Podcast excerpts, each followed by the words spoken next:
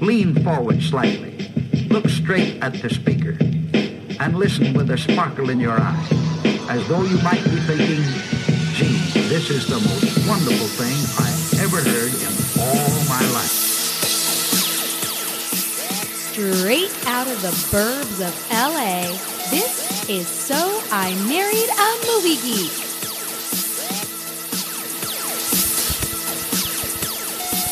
Halloween is coming, and you are listening to So I Married a Movie Geek. I'm Chrissy McQueen. Justin Winters is here, and we have a special guest. Jeff Skinner is in the house. Woo woo! Hello, everyone. Thank you guys so much for having me. Oh my god, we could not be more excited. What's up, Jeff? Not much, man. I haven't seen you in a long time. So, context for this I've known Jeff, I was counting this up, half, officially half my life, 18 years. Which is why you're And, giggling uh, under your breath over there. Exactly. And Jeff is Wow. a big reason, uh, one of the integral parts of me even being out here in the first place because I came out and stayed with him a summer during college. And then once I moved out here, I uh, slept on his couch for a few weeks until I found a job and, uh, you know, found my own place. And then I came back and, and was a roommate with you again. That's right. So It all came full circle. Jeff is a really huge did. movie geek, man. I was And I- just gonna say you're a movie geek too.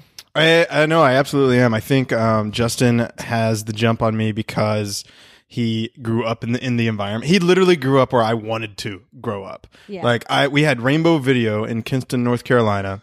This little video store that I was just obsessed with all the horror covers and I mean I, I like every single one I'm, I mean I'm probably like 10 at the time 9 10 and um every single one of those I wanted to take home I wanted to rent they were all R so I couldn't see them um but uh but ever since then uh I like for school projects I would make my own like instead of writing a paper I would ask the teacher if I could do a video like VHS you know with the big uh shoulder mounted uh, VHS tapes, that every uh, VHS recorders that everybody had.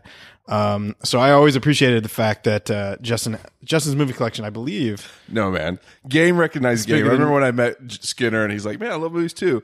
He's the kind of guy that just buys everything. You- just yes. buys everything. When I used to live with him, he would just buy like truckloads of movies and just throw them in his his closet. And I'm like, you got tons of stuff in here that you haven't even opened. I'm like, what are you doing, Jeff? Like, Who has time to watch all those? So yeah, his movie collection like dwarfed mine because I would like buy it and instantly open, but he's just like a whole closet for full of DVDs. So I do remember when you were roommates back in the day. You had a lot of DVDs. I know, and I feel like such a sucker because then I had to upgrade them all to Blu-ray, He went through that phase too. and it's such a nightmare. And I refuse. I'm not going to do it anymore. I have my streaming services. I probably limit the. My pr- and this is their studio's own fault. Like they shouldn't have like tricked me out of eight versions of Evil Dead. Uh, but I think that uh, it's a, it's we're up to a good point. I don't think I'm going to invest in the what is the next one the U the Ultra. I don't know, man. I definitely- stopped. Once you have kids and they start using them as coasters, I'm like, okay, I guess I'm done with physical media for the time being. I Uh, it's, it's it's all becoming streaming anyway. So That's a very good point. Um, Sierra it was introduced to the Aladdin DVD coaster or the the other day, so she didn't quite see the movie as much as she did uh, throw it on the ground a few times uh, and then stepped on it. Wait till she figures out how to actually put it in the machine because our kids have figured it out.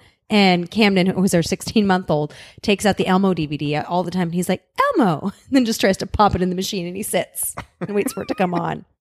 So, you know, that's your future. They get to the festival. I, well, I thank you guys again for having me. I just, I had a, what was wondering because I was listening to some older episodes that you guys had done. Yeah. and I, and I really, really enjoy it, and I love the premise of this because it, it, the premise that I understand it being was that Chrissy was relatively unfamiliar with a lot of these movies.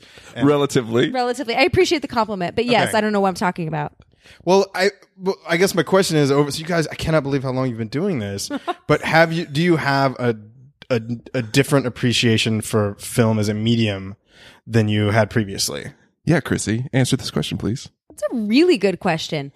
I think I had, you know what? I have a deeper appreciation for. I have a deeper appreciation for Justin and his big fat nerd brain and how he thinks of things that I never would have thought out thought of. I see m- movies very often. Um, it surface superficially. And sometimes if I really like a movie, then I can take it the next step deeper. But often I need at least two or three viewings to really be able to absorb what I'm seeing. So uh, uh, I I don't know. I'm a little bit at a disservice because if I see it one time, I get this kind of superficial read.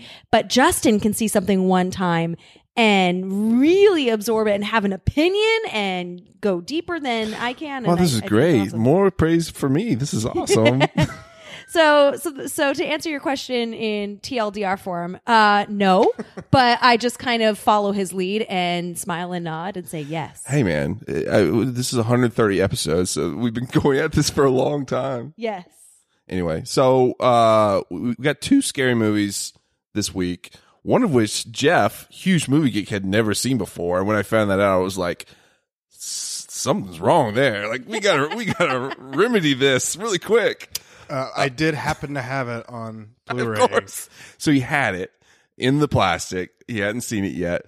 So the two movies are uh, The Thing um, from 1982, which when we put like a question up to our Twitter peeps, uh, we're like, which which movie should Chrissy definitely see? And they're like, a lot of people said The Thing. That's so awesome. You guys have must have great fans. Then. The Thing, yeah, true, true. They- they're they very were- smart. They were very smart. And then uh, Halloween three, season of the witch, which uh, is the one that Skinner hadn't seen here for some reason. were so- you not watching it on principle?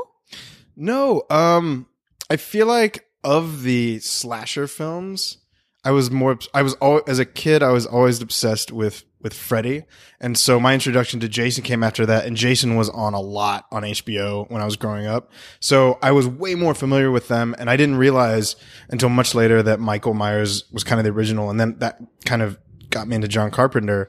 So I didn't really uh, uh, do it, and I feel like it was called Season of the Witch all the time. So it wasn't, I, for whatever reason, I wasn't. Uh, it just, it just, it, it, it, it's the one no one ever wants to see, so no one ever shows it. Yeah, it didn't appeal to you. So it wasn't so much like, no, I refuse. I'm not going to watch that. I do one. remember the cover from Rainbow Video. I remember like the kids walking in front of the pumpkin and everything. Let me tell you, that is misleading.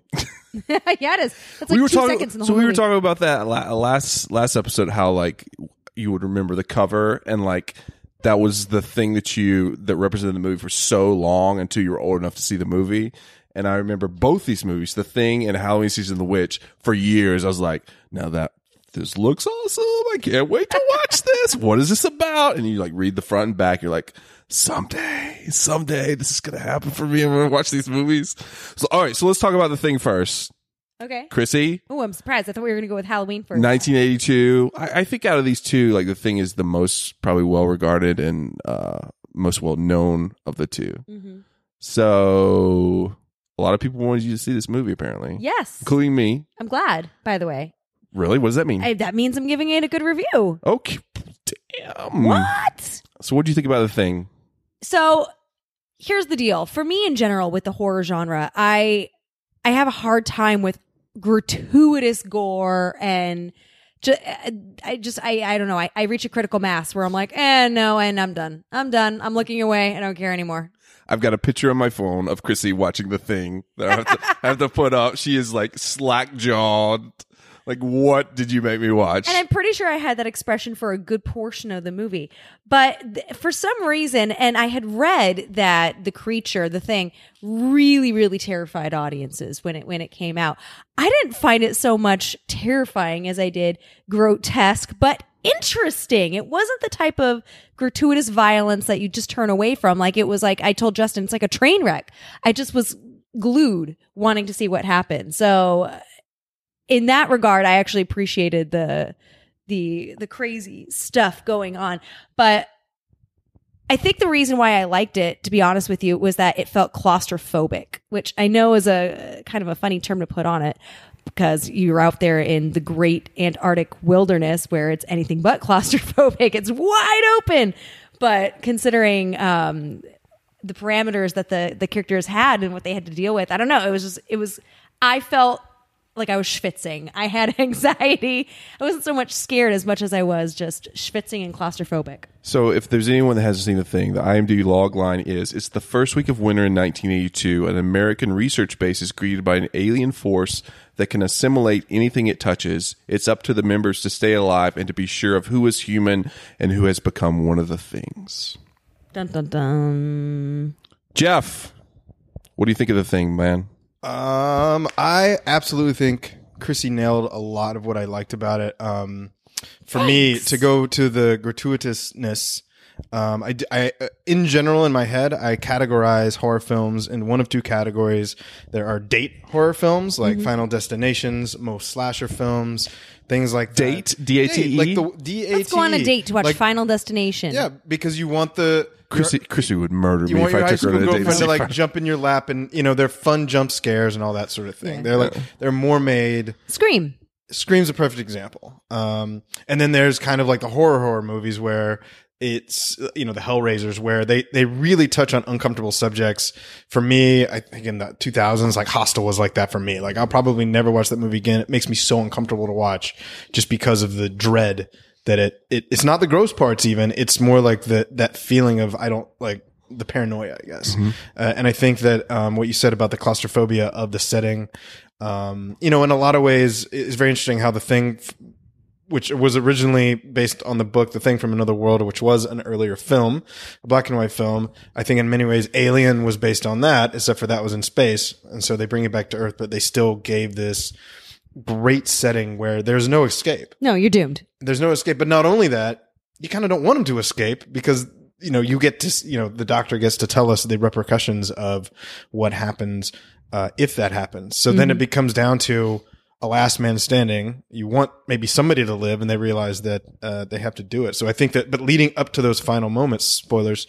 Um, you really there was really just that an insane amount of tension uh and accusations flying and every that like i, I just i was on this I, i've seen it probably a dozen times and uh this time i you know every time i see it i, I find something new Totes, my I- goats. I find that I'm often scared of statistics in movies. That's such a weird thing to say. But when when that that old computer comes up and it's like Scared of it just, let me statistics. explain. Can I explain? this is going to sound really really weird. something like pixels, but with math coming at coming at the people with so Math the is worst frightening. movie you could possibly ever frightening make for Chrissy. pixels with math This movie started with numbers. I am totally not on board with this. Are Can't. I can't. Nope. Give me gratuitous. you violence. talking about the compu- the computer scene? Yes, where they're like probability that one of the members of the uh whatever the group is infected seventy five percent. I'm like, oh shit. because that's how computers work Yeah, clearly. I Chrissy mean, doesn't know percentages, but she knows that that's a lot. So, and, and likewise, I mean, I'm thinking about just other things that I remember hearing over the years I've watched movies, like Independence Day, when they're like, they'll be entering our atmosphere in the next 32 minutes. I'm like, oh shit, 32 minutes, they're gonna die. or they're like San Andreas. The chances there is that was a 9.1. I'm like, 9.1 is really high. So, stupid thing. so it's you're saying it's a very successful screenwriting trick for you like it really works on you if they they call it stake setting uh Thank they you. they are uh, or or sometimes it's a, what do they call it a countdown Future horror makers should just make Yeah. uh their, their movies pop up videos for Chrissy just to really freak her out. Like just just l- just use all the statistics. You know what freaked out Chrissy actually in this movie, and I knew I knew from the get go. I was like, oh man, this is gonna be rough going. To is the no. whole beginning part with the wolf, the wolf, and the the helicopter. I was like, Chrissy's like. Why are they assholes? Yes. like let that let that wolf live. And I like, was- Sarah Palin, get out of your plane. This is something I never would have thought about had that not because I didn't know. But Jen was this. Sorry, my wife's name is Jen. She was the exact same way. She's like, "Why are they hunting that poor dog?" And I just, I, you can't give it away. So you're right? like, you didn't say anything either. you're like, ah, they're Norwegians. That's And it goes on for an uncomfortable long time. A let's, let's ridiculous face long it. time. they were really trying to kill that dog. They're doing a very bad job at this. They've got guns. They, they're like dropping bombs on this dog, and this dog will, will just not die. That was kind of a silly, like, oh, I know what we'll do. We've been missing it with our s- sni- s- sharpshooter rifles. Let's drop a grenade. Let maybe that will take care of the dog. I mean, in hindsight, knowing what they were doing with, I guess they were just kind of uh, like last gasp as effort to They basically. would have atomic bombed that dog if they had one. especially with what happened at the end with Kurt Russell. That's the we'll get to that. But Chrissy's like, why are they blowing everything up? This doesn't make sense. This just seems. I like need more it's not- stats. yeah. Bring me more stats, please. Probability, Probability- of blowing up. This is, you know what, actually, 99%. related to the, uh, st- st- bleh, what's wrong with me? Statistics. I, I feel like this is also why I hate endings that don't give you a proper ending where there's a firm resolution because it's like, probability that XYZ happened or ABZ happened. And I'm like, I don't want a probability. I just want you to tell me how it ends. But what sometimes, happens? Sometimes the movie just ends that way. No, but no, no, I I love I I mean, spoiler alert, I love love both of these movies and both of them have the like bleakest most like nihilistic endings. They're very like super they're almost they, I mean, both these movies are in AU2, but they had like the 70s type endings where it's just like fuck everyone, fuck everything. We're not giving you a solution. Everything sucks. Mm-hmm. And uh Well, can we can we skip to the ending then? we're there. sure, I feel, sure. I feel like we've gotten to that point in the conversation. sure. Um, so there's wolf hunting, uh, and a bunch of stuff happens. yeah, a and bunch then- of stuff. Uh, there's an explosion, and then two guys are out uh, o- outside, and none of them are going to survive. Like that's kind of what you have. Yeah. To pro- so, So it's Kurt Russell. the, well, the, yes, go ahead. Kurt Russell, mega beard Kurt Russell, Mm-hmm. badass motherfucking Kurt Russell, and Keith David, who I know from They Live mostly, but also um, Every sci-fi movie ever. from Chrissy's no Chrissy's one of Chrissy's favorite movies that we've ever covered on the podcast, Requiem for the Dream. He's the He's being facetious. he's the ass to ass guy. Do you remember that movie? Well, I mean, he's got ideas. I saw Requiem for a Dream and Mulholland Drive in the same weekend. Uh, I think with at Skinner's uh, place uh, when I was over the summer. Um, I was interning at MTV and I was over for the summer, and I just remember I don't know if I watched them on the same day, but it was definitely close to others, and I was just like, I'm going to go walk into the ocean now. I mean, Jesus Christ, that's like doing a Leonardo DiCaprio double header, but choosing Gangs of New York and the last one where he won the Academy Award. What's that one called again? That terrible one. the Revenant. The Yeah. Wolf of Wall Street. Oh, The Revenant. Yeah, yeah, there you, the go. one like that The you haven't Revenant seen, either? even though you're a huge Leo fan. It's the only one. I can't believe it's the only one that I haven't seen, but I just don't think I have the stomach for it. I'm gonna force you. It's gonna be Oh, God, like it's Clockwork another Orange podcast. style. We're gonna watch this. so we're talking about the ending. So the big question about the ending is, um, was one of them the thing? Were they both human at the time? Because they were basically like waiting for Godot. Basically, they're like, okay, we're chilling out here in the snow. What's going on? Like, I guess we'll just hang here And and, the oth- see what happens. But I guess the other flip side of that is, does it matter?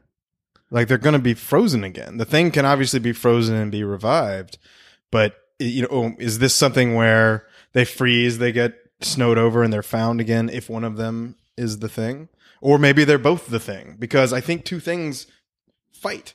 We just so we're going back to the nihilistic. Like, does it matter? Does it matter? I guess Doesn't it doesn't matter. Nothing matters. Everything is terrible. But I guess that's the biggest question that people have about this movie. And like every time John Carpenter has an interview, they're asking him about it. And I think there's some people that have said, uh, like uh, McCready, which is Kurt Russell's character, gives the other guy, Keith K- David's character, Childs, a drink of something. And it's like, hey, man, have a drink. And um, uh, he the other guy takes a drink and then Kurt Russell's character starts laughing and everybody's like he must have given him something like he must have given him some gasoline or something to see how he would react to this drink to then be like okay he's definitely the thing Well, that does come full circle with what happens towards the beginning when he's playing. Uh, was it wasn't backgammon? It was whatever he was playing in like DOS. chess Thank you, chess with, with the computer. And then at the end, he was like, "Screw this!" And then he fed a drink to the computer, who the computer didn't like it that much. Spoiler alert. So maybe this was a test of some kind at the end of let me give him alcohol, and if he's not human, then he won't react. and I think at positively. some point, I think there was there's a new Blu-ray Blu-ray that just came out this week of this movie, and I think one- someone asked the cinematographer, I don't know if it was an interview or a commentary about the same thing, and he said the clue you need to work f- to look for, and I haven't watched, I didn't look for this, but uh, the people who are human, you, there's like a glint or a gleam in their eye that we tried to make happen. So just like look for the gleam in people's eyes, and you'll know whether they're a human or the thing. Basically, really. uh, yeah. Well, That's I a- wonder if that I, I now I have to see it again know. because the I wonder if that tracks because he said they tried. So that means like I, I think you would have to not they only successful? look at isolated scenes but also track it throughout in order to follow up on that clue. That's I think that's a cinematographer's thing just to see like hey look what we did look He's like, look, we were doing stuff, at how pretty guys. pictures I made. Watch it over and over and over again. I it was I will give him credit though the cinematography was stunning. Uh, the and it's so hard to film in snow, especially before digital and everything. Uh, I mean, it just just stunning. I mean the, the the work of it, the way they made this enclosed space seem very big and seem like it have has a lot of uh a, a lot of space and a lot of depth to it. Um, I mean, just I, overall, it was so well done. I mean, this was certainly during John Carpenter's kind of uh heyday. I mean, this was this, was his renaissance. yeah. This was his favorite movie he ever did, but this was also hi the most di- disappointing uh, he's ever been about a movie because it failed. Like it, I mean, Did it really? Stats. I'm going to hit you with some stats, Chrissy. so the budget was 15 million. It made only 19.6 million at the box office. Ooh. Um, a lot of critics at the time gave it bad reviews. Were they comparing it though to the '50s version? Maybe that's Uh, why. pro- I think maybe I, you know, I I think that the main problem a lot of people had with it, and it's, um, I mean, it's definitely a problem is that there's all these characters, and there's not, there's very little like characterization between, like, so you can differentiate between all these guys. That- you like, know, I that- e- even like printed them out because sometimes I forget them. Even and there's Kurt- there's like there's 12 dudes and like only what four or five of them are like instantly recognizable after like 20 minutes you're like okay there's that guy there's kurt russell there's Chrissy, one of Chrissy's favorite actors ever, Wilford Brimley, who you didn't even notice from the start. Oh, but his voice. yeah, right. He's got the That voice. diabetes. Chrissy, I remember the time you came home uh, from working at your job, and you're like, "I've got a Wilford Brimley story for you." That's right. I'll never forget Wilford Brimley coming to the Late Late Show. That was really good times. Didn't he? Was was he like an asshole? Or He was something? a dick. Was he like my diabetes? He's like, I've got. Give me No, some. he was just give me some a candies. surly, entitled dick. Well, he was in the thing. I mean, Well, he was in Anne of Avonlea as well. So he was in come on. Anne Cocoon. of Avonlea. Oh my God, Jeff, you know Avonlea. Uh, yeah, I had PBS. It was amazing. And Green, actually, I take it back. It was Green Gables. He was in. I think Well, he, died, he was in the right? great, yeah, because he was with always get Marilla. this confused. He was with Marilla Cuthbert. Yep. so even though he was in those movies, you were like, no. He looked well. He Fuck looks, Wilford He looks Brimley. really young in the. Well, I, I think Justin, you bring up an, an amazing point, and I'm actually glad because I'm looking at the printout you have because even of all these characters, uh, one of the things kind of I noticed for the first time, and this has been since movies like say There Will Be Blood and all that has been out. There's so little dialogue in this movie, and and watching it for the eighth time like th- that's the thing i appreciate about it is that these are guys who know each other they don't need to talk a lot and they're dudes on top of that so they're just gonna like grunt and move and they, they- each of them has a job they're professionals um, so i thought that's something that's so realistic about kind of what's going on is that everybody kind of has a job to do they don't i mean they kind of nod and they're like oh i know what you mean by that And, and yet they're supposed to be scientists. And and had I not known that as that was like a plot device, that's why Mm-hmm. they're there. I would have never looked at this barrage of dudes and thought, you know what, scientists. Every time anything happened where they're like, oh, look at that, maybe we should start eating out of cans. I'm like, or you could be in a buddy system, or isolate yourselves, or I don't know, wear gloves when you are dismembering. No, like, hey guys, A carcass. you won't believe what we found outside. It's this giant monster looking octopus like thing. We should bring it inside. We should poke it with our finger, bare fingers, and see what happens. Yep, least scientific. What's the scientists worst that I've could happen, ever basically? seen. that's probably the best evidence that Kurt Russell was the thing is because that that was the weirdest thing to me is that I I forgot they because the way they cut it they see it next thing you know they're throwing it on the table like they got it from one place to another and he wakes up it it wakes up the thing wakes up very quickly uh thereafter so I mean I could certainly see that as being like the easiest time that he is uh is infected and who wait who was he with when he got the he was with the pilot when he got the body, right? I think so. Yeah. Another thing that this movie has in, in common with uh, Halloween 3 is the main character is like super mega drunk guy. He's like constantly drinking throughout the whole thing. So that was my one thing. E- Even when I, I watched as a kid, I was like, Kurt Russell can't be the thing. He's constantly drinking throughout the whole thing. You would think that he would go from drinking and then suddenly not be drinking like mysteriously. You're like, He oh, was surly. oh, he's not. And Who's Kurt Russell? he's Kurt yeah, Russell. I mean, I guess so, right? He also has this weird thing, and I just noticed it this time when we watched it of people say their lines, and he just like stares them down before Yes. he, he he says his line. I'm like, he's like sizing them up. He's like, he's just brooding. he's brooding. Yeah, Yeah. broody Kurt. Are you a Russell. Kurt Russell fan? I mean, I only know him from Overboard, so so then, yes. I mean, Yes, that's yes. that's his mm, you know magnum opus. That's his best film, pretty much. So starting from the top down. So yeah, I mean, I guess they're they just kind of look all samey. They they're they're white dudes. A lo- Some of them have glasses, but it's not like facial it's hair. not like Alien or Aliens where you're like, okay, there's you know her and there's the guy. Yeah. The they, they were more this guy. uh, uh, diverse crew. They had uh, Yeah. they actually had a, they envisioned a future with men and women equality. Oh, well, I'm- I guess in the alien in the alien universe. I'm really glad that you said that though, Justin, because it makes me feel a little bit better. I remember saying to you at one point while we were watching this, I go, kind of feel badly that I can't tell anybody apart and I don't know anybody's name. And then I thought it was just me being like Brad Pitt face blindness where I don't know the difference between anybody with facial hair. Brad Pitt face blindness. Brad Pitt is face blind. he is Yeah, it's like a thing. It's a real Really? thing. It's called asphasia. wow, school us, Jeff. he knows. You think that's why what causes the divorce? Maybe he couldn't recognize Angela. So wait, so what does that mean? So he Well, he couldn't recognize sees his kids. someone and he doesn't recognize who they are. What does it mean? Uh, he, it's like you don't retain any memories of what somebody looks like. You have a very hard time. Is it all this You, the weed you he's been can't- smoking? Generally speaking, you can't look at someone's face and tell who they are. You have to figure it out by other clues, like hairstyle or Mm-hmm. the way they move or the way they talk. Right. Right. Oh, that's weird. So like it- if if you had this disorder and, and you looked at me and you kind of remember me, you know, kind of blonde, do this, you know, a little short or something. But then I put on high heels and I dyed my hair dark, you wouldn't know who I am. Yeah. whoa, that's frightening. Right? It's a real thing though. Damn. Anecdotally called face blindness. Um. So listen to this. So uh, th- when this movie opened, it was it opened The face blinder. eight hundred forty I think it'd be a theaters. CBS show.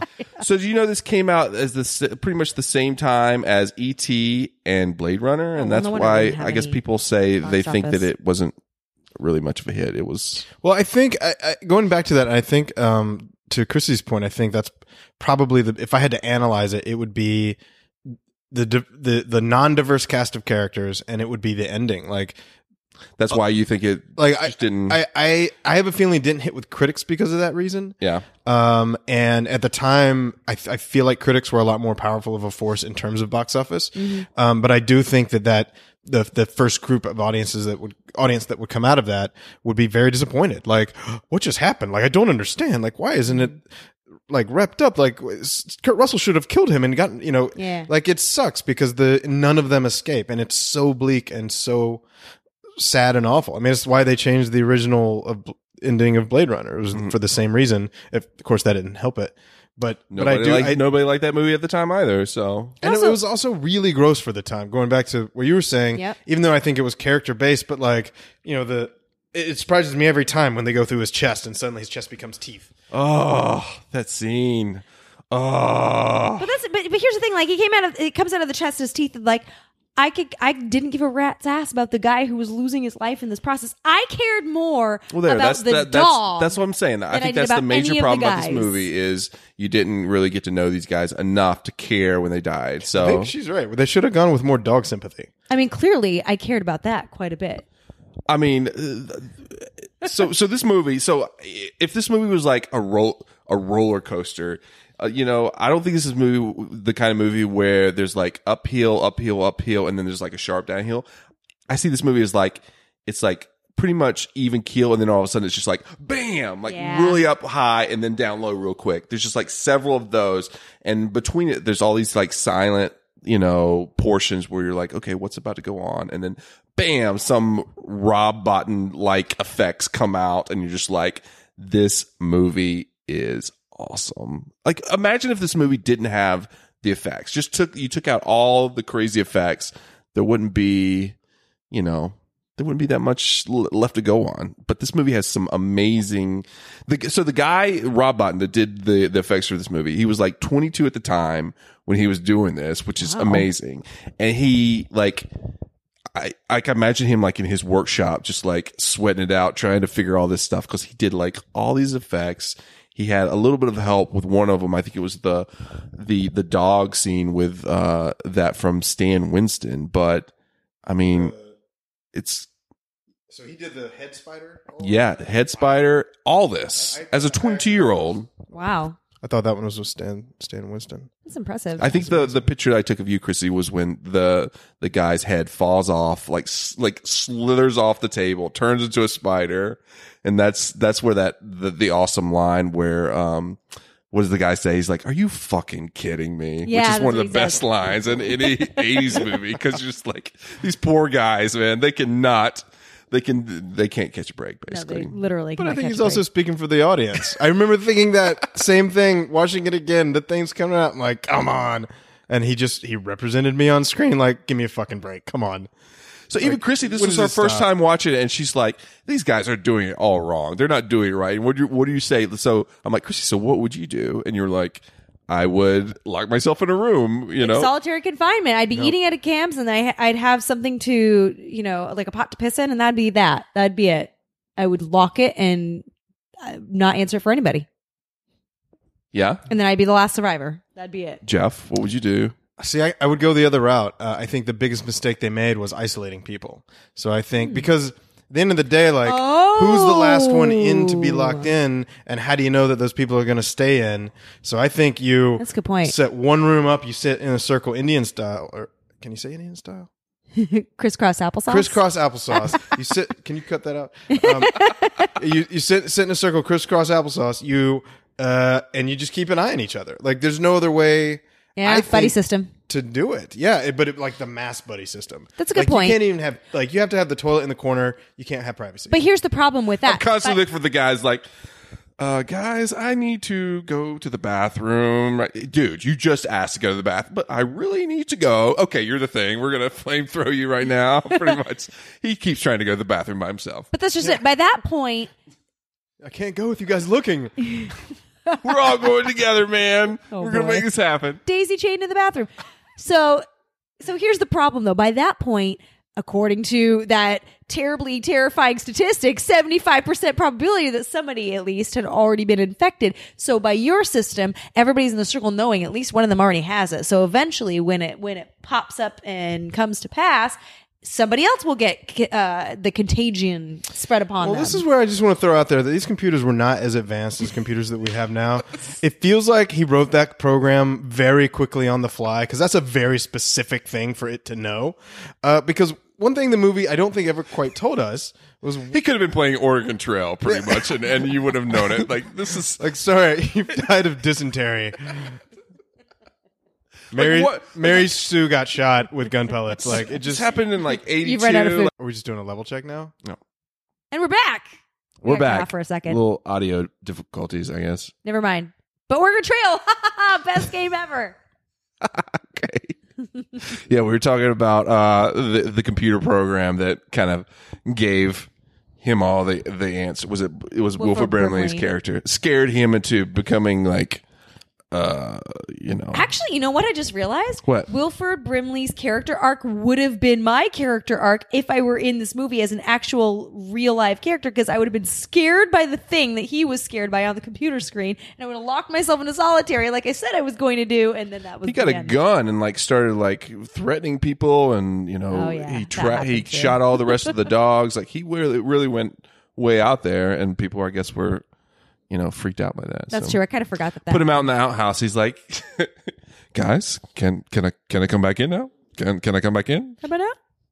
how about now So, but he wasn't the thing when he was writing that program, right? Or like, No. okay, i assume he operating on became the thing something because somebody something broke in to the, out, the out they're like oh the door's open you know Oh, that's right. I- you I- locked it. I guess I was confused about the timeline of when he became a thing. I mean, apparently he g- gave him enough time to again tunnel down and you know create this huge thing, all that stuff down you know underneath. So that really seemed like a lot of work. Yeah. I'm not on board. I don't want to be Wilford Brimley's character anymore. Too much work. well, I mean, but what what did they really have going on there at the base anyway, other than playing uh sub MS DOS chess? Like they it I really still just, don't know why they were there. you didn't know why they were there. No. Why were they there? Um, well, I'm gonna say this. I, I think I'm gonna go with they have to have a crew there year round in order just to do upkeep at the stations. So maybe they were like the B team. Maybe, but then a rescue team would be coming. They were saying in what, like a year's time, anyway. Well, I don't the know. weather's so bad. I think it involves like a year. I think it involves Santa Claus. Um, Yes, that's where they were, right? At the North Pole. clearly. South Pole, They were at the South Pole. Yeah, Antarctica. yeah. That's Damn where it. that's where Cthulhu is. Damn Like, it! We have new. Damn it! I had the poles wrong again. I, was- I thought that they were, you know, elves up there. Jeez, they were Justin. making toys, Changes everything. and all of a sudden, dude, we've got a re- we've got a remake or reboot. You know, the thing, but with uh, Santa and the elves, basically. That would be amazing. Like, one thing that I think keep uh, all the elves in the same immediately room. turned off uh, my wife to this movie was because she's not a space fan. Like if you if there's the word star in any film title, like it's it's uh, like automatically kind of- Wars, Yeah. Trek. Wars, Trek, mov- Galactica, any of it. Like it, it it's like Didn't wait a have any minute. of that though, Jeff. It was called the thing. What, But, what I- was the but it problem? starts with a flying saucer. oh, okay. So she's watching it. She's like, "Oh, this is a fucking space movie." I'm like, "No, no, no, it's it's not." So I, I it's it's one interesting thing how um, Carpenter goes from a very very streamlined specific Halloween, which is l- about one thing, to the thing which is sex. it's not. Oh, yeah, it's not about that either. either. Uh, w- to the thing, which actually incorporates a a wide variety, I think, of different things. Not only uh, kind of the the virus idea, the contagion idea, the alien idea. Um, you know, mix that in with a very unique setting and kind of the the feeling of the claustrophobia and everything like that. Well, this was part of his. Uh, he called it the Apocalypse uh, trilogy that he did. It was this movie, Prince, of Darkness, and In the Mouth of Madness, which I know that you love. I, I haven't seen either of those movies. In the Mouth of Menace has been my favorite horror film, I think, since I can remember. I want to watch it now, and I like apocalypse things. And it's got Sam Neill, so really you can't go wrong. Sam Neill, Chrissy. Do you know yeah, who Sam Neill But I do is? like No. I do like it better than the Jurassic thing, but I Park? do like the thing. Do what? Oh yeah, he's the guy. Do you guys from Jurassic Park? which one? Alan Um, Grant. Grant, the same, the the main guy, Sam Neill. Oh, oh, with the bandana and the khaki. Did he have a bandana? No, no, no, the original Jurassic Park, not the one with, uh, not the new one, not Jurassic World. No, I'm not thinking of Chris Pratt. I'm Okay. thinking of of the real, like the real Roy, Jeff Goldblum. Yes. Yeah. so he's the other guy. Yeah, Yeah. with what's her face, Laura Dern. Mm-hmm. Correct. There you go. Ha ha. This movie has uh, so we'll jump ahead to a couple IMD- IMDb trivia bits about this movie. The- So the opening title uh, exactly duplicates the original film, and to create the effect of the title, you know the thing. It's like. Whoosh.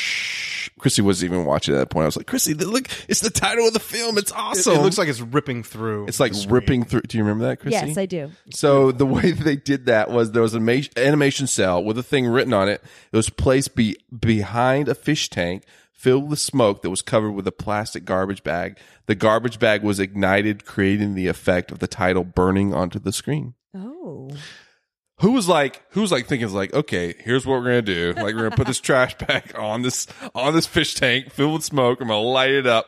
They were so high when they did this. the This is art what department happened. was like earning their paycheck that I just day. feel like they worked way too hard. I feel like inventing Adobe After Effects would have been easier than this nonsense that they came up with. Like, oh, we're gonna do the trash bag, but we gotta film it right and don't over to, expose it. And no, no, no, just just like Meanwhile, Halloween three is doing like print shop deluxe, like jack o' lanterns, like That's literally the first thing I want to talk about. About I look that. Okay, we'll we'll we'll save it. We'll save Nick Nolte turned down the role of uh, McReady, as did Jeff Bridges. So wow. no, yeah. it. Could, could you imagine the dude in the role? How about this one? Uh, man, I'm not the thing, man. the Childs, who's played by Keith David. Here, here's some guys that were considered for the role: Isaac Hayes, Yeah, Carl Weathers, Ernie Hudson. Poor Ernie Hudson. oh man. Ernie Hudson. Al- uh, this is Ernie IMDb Hudson produ- would have killed it. He almost landed the role, but lost it to Keith David. So Ernie Hudson had this, and then he had Ghostbusters in the original script. He was like totally part of the team, and then got that got cut down to he just you know. I'm used to Sad. Mm-hmm. Ghostbusters. Poor Ernie Hudson. That's sad. Um, in the DVD commentary, Gon- John Carpenter said Wilford Brimley was the only cast member not initially grossed out by the autopsy scene when when where they used real animal organs. Brimley had been a real life cowboy and hunter, so gutting animals and removing organs was a normal experience for him. Yeah. You get that I'm because not he's got some surprised. her Wilford Brimley experience. Oh, read the next one where it says he was actually the one hunting the wolves in that footage. Was he? no. Fuck that guy. I actually believe you there for a second. I believe there. you too. I'm like, I'm was not like, putting it past. I'm very him. good at saying things with a straight Wilford face. Brimley is badass, apparently.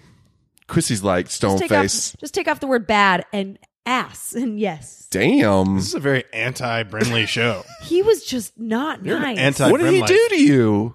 well, he he treats women like they're his servants. He gets very mad when things aren't the way they are, and he made fun of like vegetarians and vegans, and he like walked in. Was to he the like, catering area and was like, "I was a "What's all this cocoon, bitch." bullshit?" What? He's like, he walked in and looked at all the vegetarian and, and vegan food, and he's like, "What the fuck is this bullshit?" Like, I want my meat. All right, fuck Wilford And- Brimley. no, no, Talk no. bad that about part's fine. vegetarians. No, that part's fine. Like whatever. Uh, But but then he was basically like, I won't speak to a producer unless it's a man. And we had with female producers on the show and who were trying to help him and produce him. I And mean, in his defense, he is old as dirt. So you know, when you're like hundred years old and you- our lead senior producer was a female and said, I'm the lead senior producer and, and I'll be producing you today. And he's like, You're a woman. No. And gave her the brush off and then locked himself in his dressing room and wouldn't go on until our male producer like took over. Fuck that guy. I'm glad that he wasn't the lead because then I couldn't ever watch this film with the same eyes before. He's I'm not just, gonna, I'm not gonna be able to watch it with the same eyes again. he's now just that a I know guy this I news. can't recognize. so that's He was the- awesome. he was apparently he's not only the, the thing in the movie halfway through, he is the thing in real life. He is a monster that we need to put down He's just with a method. flamethrower. he was method. Diabetes. It, it, the role stuck with him. diabetes. W- It was a joke. You guys did some kind of like joke about his diabetes, wasn't it? Like that? I think I remember. It, m- it might have been that way. I can't remember, to be honest with you, the on screen part. Is he still alive? Yes. No, he's dead. No, Did he Oh, he's die? no, he's still alive. No, he's alive. I think he's alive. He's alive. Jeff, All right, hold on. Let me. All right, this is one of my favorite IMDb trivias. Listen to this. In August 2003, a couple of hardcore fans ventured to the remote filming location in Stuart, British Columbia, and after 21 years found remains of the outpost and the Norwegian helicopter. The, rot- the rotor blade from the chopper now belongs to them in their collection of memorabilia from the film. Think about being such a huge fan of the thing that you ventured to British Columbia trying to find props from the movie. That's crazy. Chrissy, I- would you do that for any? Would you go to Tit? Where did they film the Titanic? They filmed it um, I, in Rosarito Beach, Mexico. Would you go down there looking for props? No, but I would consider going to one of those artifact things that travel around with the real artifacts from the Titanic just to see him. What? It's a thing. I don't know about the traveling ones. I got to see Blackbeard's ship in North Carolina, and that was awesome. Awesome. The real Blackbird ship? The real one. What? They found out the Queen Anne's Revenge, but but it wasn't quite as deep as the Titanic was. So I think that's the other way to see the Titanic. Spoiler alert Wilford Brimley is alive. He's alive. He's 82 years My bad. old. 82? You know, Yeah. it was the other guy's dead. The other guy from Anne of Avonlea. I was thinking of Yes. Yes. he died. Don't Would've had the heart attack backtrack. in Don't the field. backtrack. I don't mean to. You you wished him death. Just don't, you know, What's his just name? Oh, God. What is his name? he had the awesome he uh, was gray great. mustache. He was so nice. yeah, he you was like guys, are, Anne's you dad. guys are Yes. way too into Anne of Avonlea, apparently. Green it's Gables. kind of uncomfortable for me. Um, God, this is a movie podcast, not a mini series podcast. Chrissy's birthday's coming up. She's gonna pick the movie. She's gonna probably I, pick. I think I Anne might of not Avonlea. pick Avonlea. I will quit the, The series podcast. was great. Anne of, too. Anne of Green Gables really is the I think the original. So is there anything else we? uh So so I think we're all in agreement. Things pretty pretty fucking awesome. yes. I give it five Wilford Brimleys. At least- I mean, if I had to think about my favorite parts, it's like Kurt Russell and his badass beard, Wilford Brimley like being Wilford Brimley without and unrecognizable. the the beard, yeah, Um, the the gross great uh monster effects, the score, the tension, the tension. yes, absolutely. And the only, th- the, like I said, the only negative I could really think about is like The I, I wanted cinematography to, we I, talked wa- about. I wanted to know more about these dudes, so I cared more when they started getting picked off. I guess so. and I, I mean honestly, I think the movie had a lot to say too. I think Carpenter certainly went through his phase where he was like, "Do I mean for me, horror always is representative of kind of our fears currently in society." Mm-hmm. Uh, and I and I think that the thing lived up to that uh, for its time. I think it was a reflection of the original paranoia that the book and then the first version of the movie was written of out of. Themes, I like thematics. Well, this is what Themes. Chrissy was talking about that, like, because you were saying that Yeah. Justin gets to see these immediately Yes. and explain them to you later, or yeah, no, or it's true. You watch it again and get it. And then, yeah, it takes me a few times. Uh, th- But then in a way, it's kind of nice because every movie is like seeing it for the first time for me. I'll go back and listen to our old podcast ep- episodes and go, I don't remember this movie, but this was. It's like I fifty kinda first wanna watch dates. it now. It's like It is. fifty first dates, pretty much. Chrissy Yes. instantly forgets it. You and should then, journal your movies. That's the I best way to should. do it. I used to journal, but about other things. But now maybe I should do it about this. "Mm-hmm. Dear diary, It helps you reflect. dear diary. But I think podcasting does the same thing. That's true. And also, I think I have some sort of maybe I'm just not a visual learner as far as that sort of media is concerned. Because I was I was saying when we were not recording, I'm very good about doing this about plays and Broadway and things like that. That I could pick apart all day long. this movie had stats, so you pretty much kept awake and you were intrigued by all the numbers coming at your face. Yay numbers! So, what would be your final grade for the thing, Chrissy? The first A. time, A. Yeah, Nice, Jeff. Five Wilford Brimleys. Five Wolf for Brimley's. I think that equals an A. I would agree. This is a, a- Oh, oh, so it's a. Oh, I forgot. I forgot. So you guys are eight. uh, letter grades. letter grades. I, I'm gonna give it. Um, Although we might switch to Wilford Brimley's after this, apparently. Incidentally, you were thinking of Richard Farnsworth. thank you. oh, At that point, I passed away. guy. That's who I was looking at. That this whole guy. time. Yeah. I remember that guy. He was. He like seems such a nice chap. Right? Endearing. R.I.P. Sympathetic. Richard- Deering, I think Richard is the proper word Farnsworth. for it. Yeah. Um. And Wilford Brimley survives. So, so I have a question though. Do you guys, when you grade things, we're not very It's scientific about arbitrary. it. Yeah. Well, no, I'm just kind of. We're not gonna hold you to there are it. A lot of A's is what I'm saying. No. So there's not a lot of A's. Not a lot of No. A's, especially So from I, Chrissy. so, so I have to really like think about it. If I, there's way more movies in my head that I think should have an A. We also grade on a plus minus system, so I would actually give it an A minus. okay. I think honestly, I think I have to go with an A, knowing I can go to an A plus. Ooh. In the See, the plus minus system matters. I give it an A. Ooh, no minus, no plus? Straight Nope, A? Straight A. Nice. Straight A. So good. I think the average is A. Yay. Hi When's Ah. the last time that happened? Almost never. Great success. Thank you, Twitter. S- so moving on to the next one. Yeah, I was I was really surprised about Chrissy's reactions to both these movies. I was kind of scared, kind of scared. Not gonna lie, but I think uh, both of them were. Uh, I do so much better with with with- again horror movies that are are more dark as opposed to slashery. I I'm just not into slasher films, but I could definitely get into things that are are thriller esque or have dark elements. And Halloween three, season of the witch, nineteen eighty two, the third in the Halloween series. Um, Halloween three is like the Nightmare on Elm Street two of the Halloween series, where Mm-hmm. totally fucking different from everything that came before it and everything that came after it. Yes, Yes. but I think if we want to go delve into the past just a little bit more, Yep. because it's specifically extremely different and on purpose. Because the first Halloween came out, uh, made a ton of money, like compared to its budget. Immediately they put a sequel into it. But John Carpenter, who didn't direct Halloween two, um, he had always wanted to make Halloween an anthology series where Right. every movie was a different and and then he was trying to convince them, which made sense. He's like, but then you'll have eight franchises. Um, and I think the problem is that if since they did the first two about Mike Myers, that set a pattern, and three was super duper confusing to everyone that came out. totally, they should Just have. to lead into the fact that it was a complete failure at the box office. But you know, it, it- absolutely. But you know what they should have done then? uh, To to your point. When they uh, ran it through test audiences and they kind of saw the writing on the wall, they should have removed the Halloween part from the title and just kept it Season of the Witch, which, by the way, I think is also a shitty title for this movie, but something unrelated. What would you have titled it, Chrissy? Willy Wonka, The Dark Side. I don't know if that would have worked uh, for Well, you I'm know clearly being facetious, but that's the for closest rights thing. for rights reasons. and Willy Walker wasn't in this. No, neither was. So yeah, so Michael Myers wasn't in this. the main and- antagonist was like the Willy Wonka of story, so to speak. Yeah, Yeah, Willy Wonka didn't. That's that's one thing about Willy Wonka that everybody I think gets. It's like he didn't murder those kids; they weren't dead. no, of course not. Okay, but you compared him to this guy because Well, I mean, because he had a bunch of kind of robotic Oompa Loompas. right? were the Oompa Loompas robots?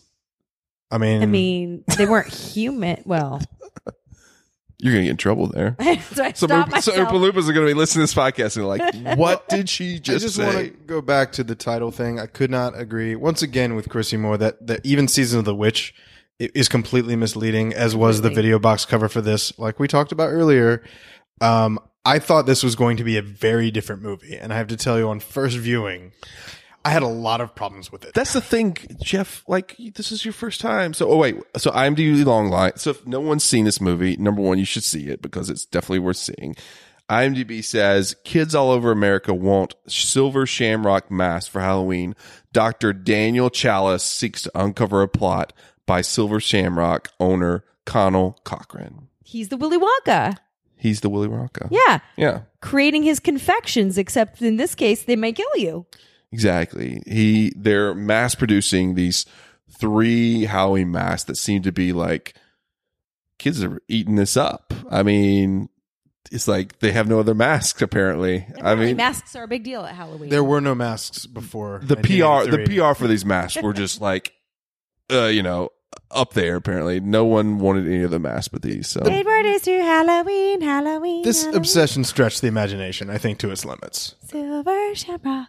So Yeah, what were your thanks. problems, What were uh, your Jeff? worries? First time viewer, huge movie geek, never seen this movie. What'd you think? Well, I want to start out by saying I was immediately drawn to uh, their attempt at beating Tron to the electronic age of movie making with their digital pumpkin uh, right at the top. They're like, you know what? We're not messing around.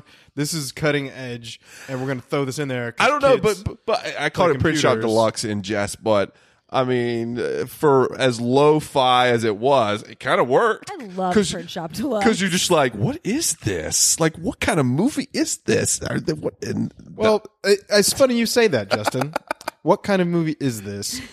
It it was a very confusing experience for me, and and we had talked about thing you know John Carpenter and I think did a really good job of putting in a lot of different type of stuff into one movie whereas this movie tried very hard to do the same thing and for me it was eight bridges too far because none of it made sense i mean it it was simply absurd that this guy have li- had life li- life like automatons like running around as people that could have and then anyway so that's just one of the, the problems i had because like the robots weren't even necessary to him doing okay, whatever it was he was doing, I'm kind of confused because all right, so we're going to skip to what the masks do. So they sell the masks. yes, They they burn the kids' face and they turn to snakes in hopes and roaches. and bugs. that the snakes will kill the parents. Now you don't know what a snake's going to do. I'm just saying it's very unpredictable. I, I just These are But- unpredictable but it's- but snakes. this is the witchcraft. I part. This see is the some flaws in witch. this plan. Yes. Now, granted, back then there were only three stations, and I want to get back to that when we talk about the ending, very, very end of the movie. But there were only three stations in the world, so I could see maybe all the kids tuning in to watch, and it all. Ha- so if they synchronized everything perfectly, maybe. Ki- but Yeah. then, but but then, Pacific time? no, no, Eastern time? That's what I'm. Okay. All right, an- another thing. So we don't know like what times I call again, but we'll save that for the end. But like the question is, after the master plan goes, say the mass work and everything, the answer is, but then what happens next? What like what is his plan? Like, th- does it help him in some way? D- does he is does he prove he's a warlock I, or, or a witch? Well, I think he assumed that, that you know this was the the second coming, and you know Wait, and this had religion in it. he brought in Stonehenge, Jeff. How how you know? If we, And have we to all know joke the that's things full that of don't make magic sense, jewels. is and I love that he makes a joke about it. He's like, "We got stone. You won't believe how we got it here." And I'm like, "I want to know because You were that's right. I one will of the not craziest believe things how in you this got it movie here. is you have this huge Stonehenge that you stole. Apparently, that does not make sense, but." Who knew that Stonehenge had such nefarious chemical compounds in it, by the way, that it could somehow relinquish snakes, cockroaches, and some sort of mind melting manner into a mask? What the, isn't that like Stonehenge's history that there used to be like sacri- they used to sacrifice uh yeah. like almost like gallows like hang people off of it? No? Maybe I got my Stonehenge history No, wrong. I think maybe you're right. I don't remember the history very well, to be honest with you. I don't think people know. I mean, I think it was. I think they assume it was for pa- some type of pagan rituals. yep. um, that had to do with more of the sun because of the way it's positioned. Oh, but I yeah. don't think there's like quite a consensus on exactly what went on there. So let's assume virgin sacrifice. Okay. I, I assume that for a lot of things. Virgin sacrifice. So one of my favorite parts about this movie is um, the lead actor Tom Atkins is like like the consummate 80s like actor. He's like in all these movies.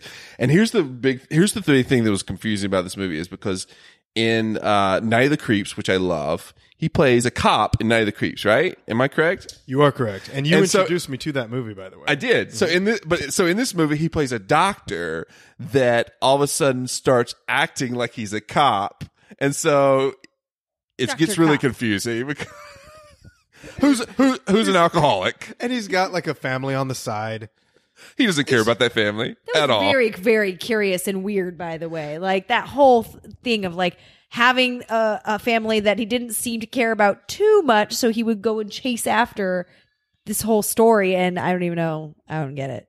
Hey, boys, hold on the fort for five seconds. Oh, we got a Chrissy's ki- gotta we got be a a kid mama. interruption. So uh, so yeah, his, so his character Doctor Chalice is a doctor at the beginning, huh?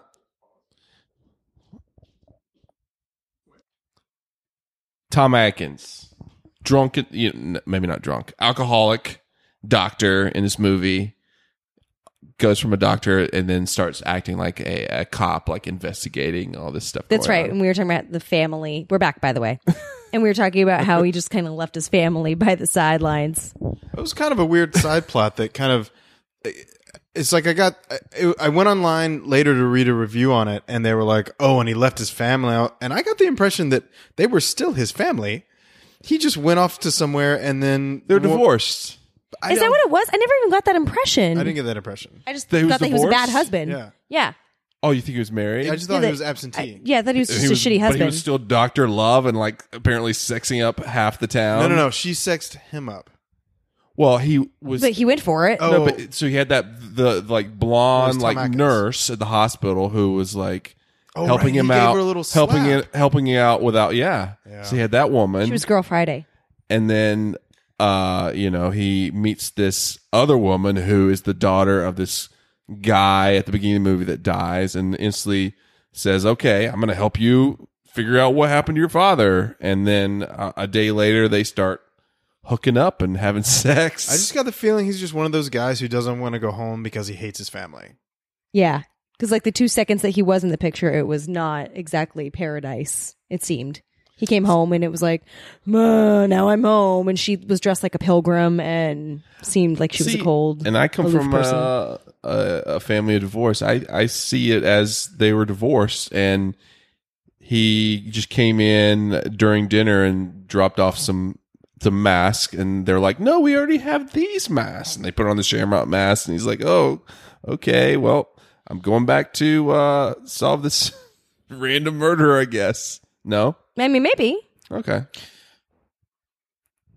Yeah, I don't know. Like I, I, okay, just because we're talking about early in the movie, like later on in the movie, that makes more sense. But early in the movie, I got the impression that it was very much like just an awkward domestic situation. Maybe they were on the verge of separating. Yeah. I would get the same impression as Jeff. okay. But I don't think that you're necessarily outside the realm of possibility that that's what was going on. So either he was a divorced guy who was a horn dog and uh, you know possible alcoholic, or he was a married guy who was cheating on his wife with Everyone. everyone. Either way, With the not, bottle, with women, with a definitely not crime. the the ideal hero for your story. So, but Yes. he's Right. Tom Atkins, so I guess he he made it work. Sure, why not? Chrissy, what did you think about this movie as a whole? I actually enjoyed it. Yeah, Yeah, and I enjoyed it more than I thought I would because, um, again, we as we've previously discussed ad nauseum. Now, me plus slasher films, meh, whatever. So knowing that this was a part of that franchise, I'm like, oh, it's gonna be another one of those Jason movies.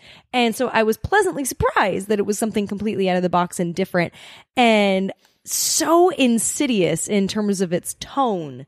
And dark, Yeah. super dark, dark. yeah, Anytime you involve the mass murder of multiple children, or like an entire country worth of children. Like I usually can't stand films that require me to take such logic leaps that I I I have to go, you know, and jump the shark with the suspension of disbelief. It really bugs me.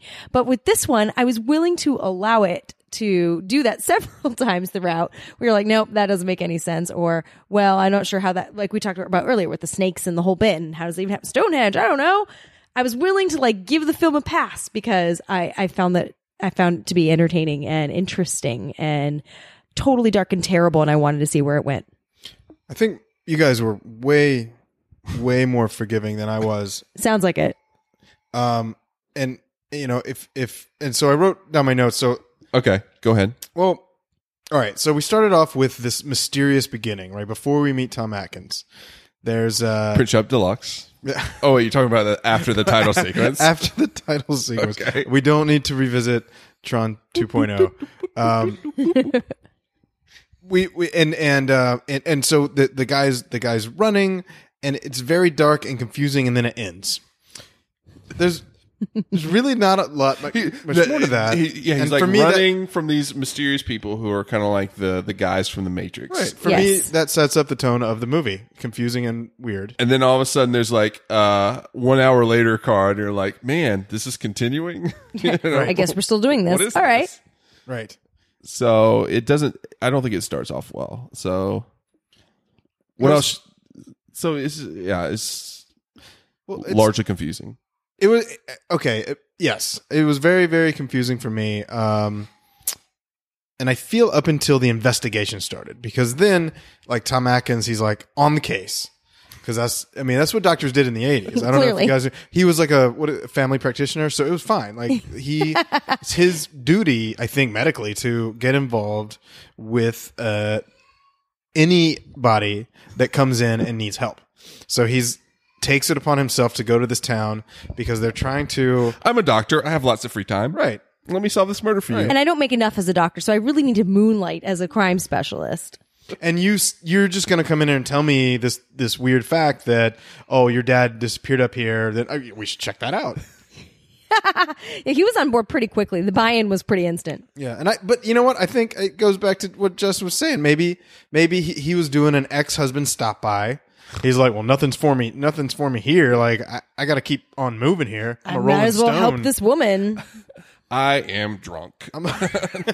so he's had his morning There's shower that one point in the scotch. movie where they're, uh, I guess, uh, he's at the bar and the that woman comes and meets him, and uh, she's like, "Your your coworkers told me you would be here," and he's like, "Ah, blah," you know. They guessed right. I remember you.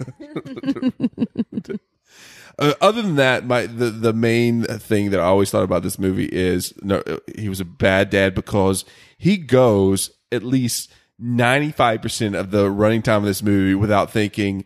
Wait a minute, my actual kids have these masks. Yes. It wasn't until the very, very end where that came into play at all for him. And I had no sympathy for that. Were you like, if he would have been as much of a drunk or a womanizer as he was, maybe he would have thought, "Hey, I've got kids with these masks. I should probably call home and let tell me them to tell get them rid of him. first. As to opposed dump to those in the trash. Wait until the last minute and screaming like a lunatic, knowing this woman has heard him call screaming like a lunatic about things before in the past. Yes. Because he's a big drinker. What number did he call to call, like who was he talking to? That's the like Oh no no, I don't oh you mean after he called like his par- his ex wife? yeah. Oh, he called the president of television. Oh, the president of television. You know, The one that can turn off things on every network. isn't that less movies? And they also Wait, they, they also he they calls a also couple listen to people. any caller that calls in. wait, you're president of the second network. I'm glad I've got through to you. Stop everything. Right. They're like, who is this dude? Well, the president of television said, "Look, I'll turn off the first two. Third one's staying on, buddy. There's, I, I've got limits. We are keeping AB. You know, it was ABC. Yeah, of course. It had to be it was ABC. ABC. Because it goes CBS, NBC, ABC. Five the, seven nine. the president Yes. of television uh, doesn't do it fast enough, so he just starts saying stop repeatedly Or until they actually had a receptionist who says, "You know, we've had crazy people call before, and I'm not going to put you through to the president of television. off. You can email us at we give a shit at let's- aol.com. let's let's pull it back for Chrissy and do some math here. Ooh, ooh All right, so math. math. let's just say 100 percent of the children on the West Coast are watching this Right. at 9 p.m. 9 p.m. PST. 9 p.m. Now, Does this mean that A, it's midnight and everyone's dead on the East Coast? And they and because there's no international news, there's no internet, or no even one knows yet. regional news. Regional news, yeah. There's there's no way to communicate because everyone's dead. So let's just say that. So if 100 percent of the children are going to tune in, but two thirds of the network have been taken off the air, and one half of Tom Atkins' children has taken off his mask. How many kids have dead? I've died. See, Chrissy likes stats, but she doesn't like counting or anything. Or like word that. problems. These are Or, or word percentages. problems. Or There's perc- percentages. I do like statistics, though. Surprisingly, Okay, then answer Well- the question, Chrissy. How many kids are dead? Yeah. one third of the country plus one of Tom Atkins' kids. His his kids are dead. His either wife or ex wife is dead. Uh, Two thirds of all kids are are dead. Well, let's say So you're that saying my one math is half of the snakes that came out of the kids' heads were just gardener snakes. Yeah. then what? Stonehenge, Stonehenge made Those, a big. I, I mean, screw up. I'm not a snakeologist, Jeff, but those snakes looked pretty much bigger than g- regular garden snakes. Yeah, they look like they might cause some problems. Well, No, no, but you don't know that that's going to happen with every mask and every kid's head. Maybe every kid has a different. You know, there could be some king cobras, sure. Maybe a little. Maybe, maybe there's some coral snakes. I don't know what's going on in there. And let's be honest, the cockroaches are really more of a nuisance than they are necessarily going to cause. And that's death. the thing. Like, how does that make? s- they- they- They're not related. One's a reptile. One's a, a an insect. All right, so let's go back. Let's go I back. think we're reading too much into this fictional fantasy. No, no, no. film. Let's go back to the to the other. Okay. So wait a minute. How does the snakes and the bugs get into the mask? Are they they're laying and waiting? Well, they're Like, obviously all I Googled trained it. to attack you adults. googled it. I absolutely googled it because I had a hard time with that, and and I they're couldn't awakened by Stonehenge. I couldn't find anything that was like good intel. But in my head, I was like, okay, maybe they are eggs, kind of like pop- microwave popcorn. Like it's all flat, but then when you put it under heat, it like pops up and then becomes microwave popcorn.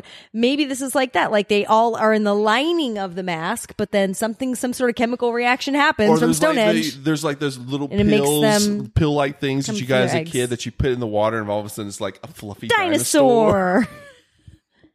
right? which is the opposite of a shrinky dink. Or the you know the little cans that you got and you gave to your friend, and they open it, and the, Oh, the- snake bounces out of Right. it. Oh, yeah, I remember those. Yeah, Maybe it's a whole bunch of those. All right, I think we've. I think all right. That, that's actually solved a lot of problems for me. that's Okay, guys. exactly what this is. It's one of those things that we That's- just that threw solved out. a lot of problems for me. All right, so can we can we just go back to about one one third of the way through the movie? so this is a post meeting Tom Atkins. Yes. He's going off. So they arrive in this. So the, God damn. so they arrive Our son Camden has a lot to say about this movie, Man, and he's our upstairs kids talking really about do it. not want us to talk about Halloween three. They, no, they, or they want to be on They the know podcast. that we're talking about shrinky dink snakes and popcorn cockroaches or whatever. Right. They said, "Look, this is confusing, and I'm angry." and we're like, you can continue being angry. Let's talk about movies. One third of the way through the film. what Oh, are you? sorry, sorry. So, uh, so yeah, so one one third of the way through the film. So, so basically, this is the part where Tom Atkins and woman. Hold on. What's the, what's the actress's name? The Oh, she's not nameless. I don't know. no, no, she's not named. Actually, she was really good. I liked her. It was it was Stacey Nelkin, Stacy Nelkin as Ellie. which I thought she did a really good job. I actually really liked the acting in this movie. I'll say that there were a lot of elements to this movie I liked. Uh, that being one of them. So they get to this this city that's under surveillance, right? The entire Yes. time. That never comes up again. No. Like, oh no, no, we're gonna keep you under surveillance all the time. But then I then who's under surveillance? Are there actual citizens to this little city? That's what I didn't understand. Like, so the, are, do they have a curfew they have to do? I mean, Like, that who one are guy they- who basically runs the town, so to speak. But well, him, but not everyone's a robot, right? no, but they have the curfew in place. But they were, but they were like, it's for your own protection. And and they just say that, Mm-hmm. Yeah. But then like, we're gonna go outside anyway, and what are the consequences? Nothing. So I assume most of them are robots, though, right? Like, if they're not a robot, what are they doing in the town? all the robots look like Agent. Smith, yeah, they, so- yeah, they do absolutely. so it's like, uh, so just the robots work there. Yes. But in the surrounding town, they're really scared people. They're like, have to go in a no, I mean, I curfew. think- Or they're supported somehow by Support staff, yeah. exactly. okay. Like they, But they're, in- complicit in the the murder of Their livelihood millions of depends people. on this guy's um, what is it? uh, mask factory? Like Yes. because they've been around for a very long time, so this is like a company town. Yeah, I actually don't think that they I necessarily liked, know the that idea nefarious aspect of what's going on in the Yeah, I company. agree. Yeah. Justin was thinking that maybe he- they thought they were in on it. I, no, I don't think they were in on it. Okay. I like but this that. guy brought some sort of like industry and you know what you know what it's this perfect little small town where they need something to latch on to and apparently this is like the number one selling thing in all of america and so they have something to, like, to hang their hat up on you know like we come from the town where they make the masks Can we you know. talk about that for a second? sure it's like tillamook and the cheese It's a little look at the Yeah, cheese. I mean, well, that's exactly what it is. But can we talk about like the fact that like kids are going nuts for these stupid masks? yes Or how long have they been making the mask? Is this the first year? Oh, yeah, of- this is obviously the of- first year. of, of the mask. Yes. So okay, so where what was happening in this town before Silver Shamrock came around? I just think that the uh, the prop design on this really dropped the ball. The masks weren't cool enough. Is that what you're saying? I am saying exactly that. well, I mean, transforce back to Like you- 1982. what what I mean, what were the variety of masks that everyone had? Uh, That's a good question. we should pull. You know what? We should pull out our copy of ET, and we know. yes Like, but like I said, I think it was less about the actual mask than the You know PR what? campaign. You know what? I of bet the kids were in- commercial being kids were on into- twenty four seven. They were into Star Wars, and so there would have been like Yoda masks.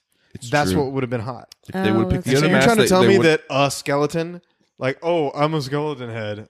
That's- uh, even better i'm a pumpkin head I'm a pumpkin head, dude. I'm gonna scare everybody. We should all go as pumpkin heads.